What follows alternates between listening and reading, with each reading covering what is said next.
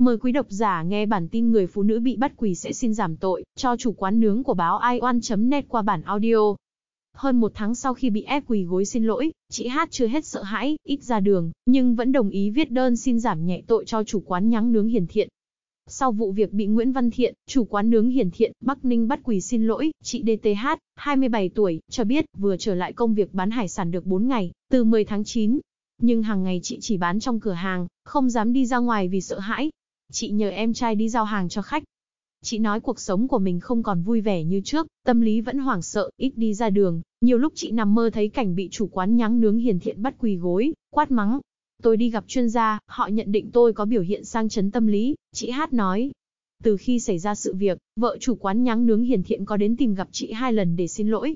Chị khẳng định bản thân, gia đình không muốn gây thù oán với ai, nếu vợ chồng chủ quán nhắng nướng hiền thiện biết sai, nhận lỗi thành tâm chị sẵn sàng làm đơn xin giảm án.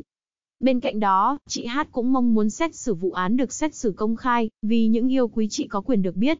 Có thể sang tuần vụ án này sẽ được đưa ra xét xử, Vợ chủ quán nướng cũng thành tâm đến xin lỗi, tôi sẽ làm đơn xin giảm nhẹ hình phạt cho anh Thiện, chị Hát nói. Trước đó, ngày 17 tháng 8, chị Hát đến ăn tại quán nhắng nướng hiền thiện, phát hiện trong thức ăn có sắn lợn, chị Hát đã chụp ảnh, phản ánh lên Facebook đồ ăn vặt Bắc Ninh. Sợ ảnh hưởng đến uy tín của quán, Thiện đã nhờ bạn bè tìm, hẹn chị Hát để nói chuyện vào tối 18 tháng 8.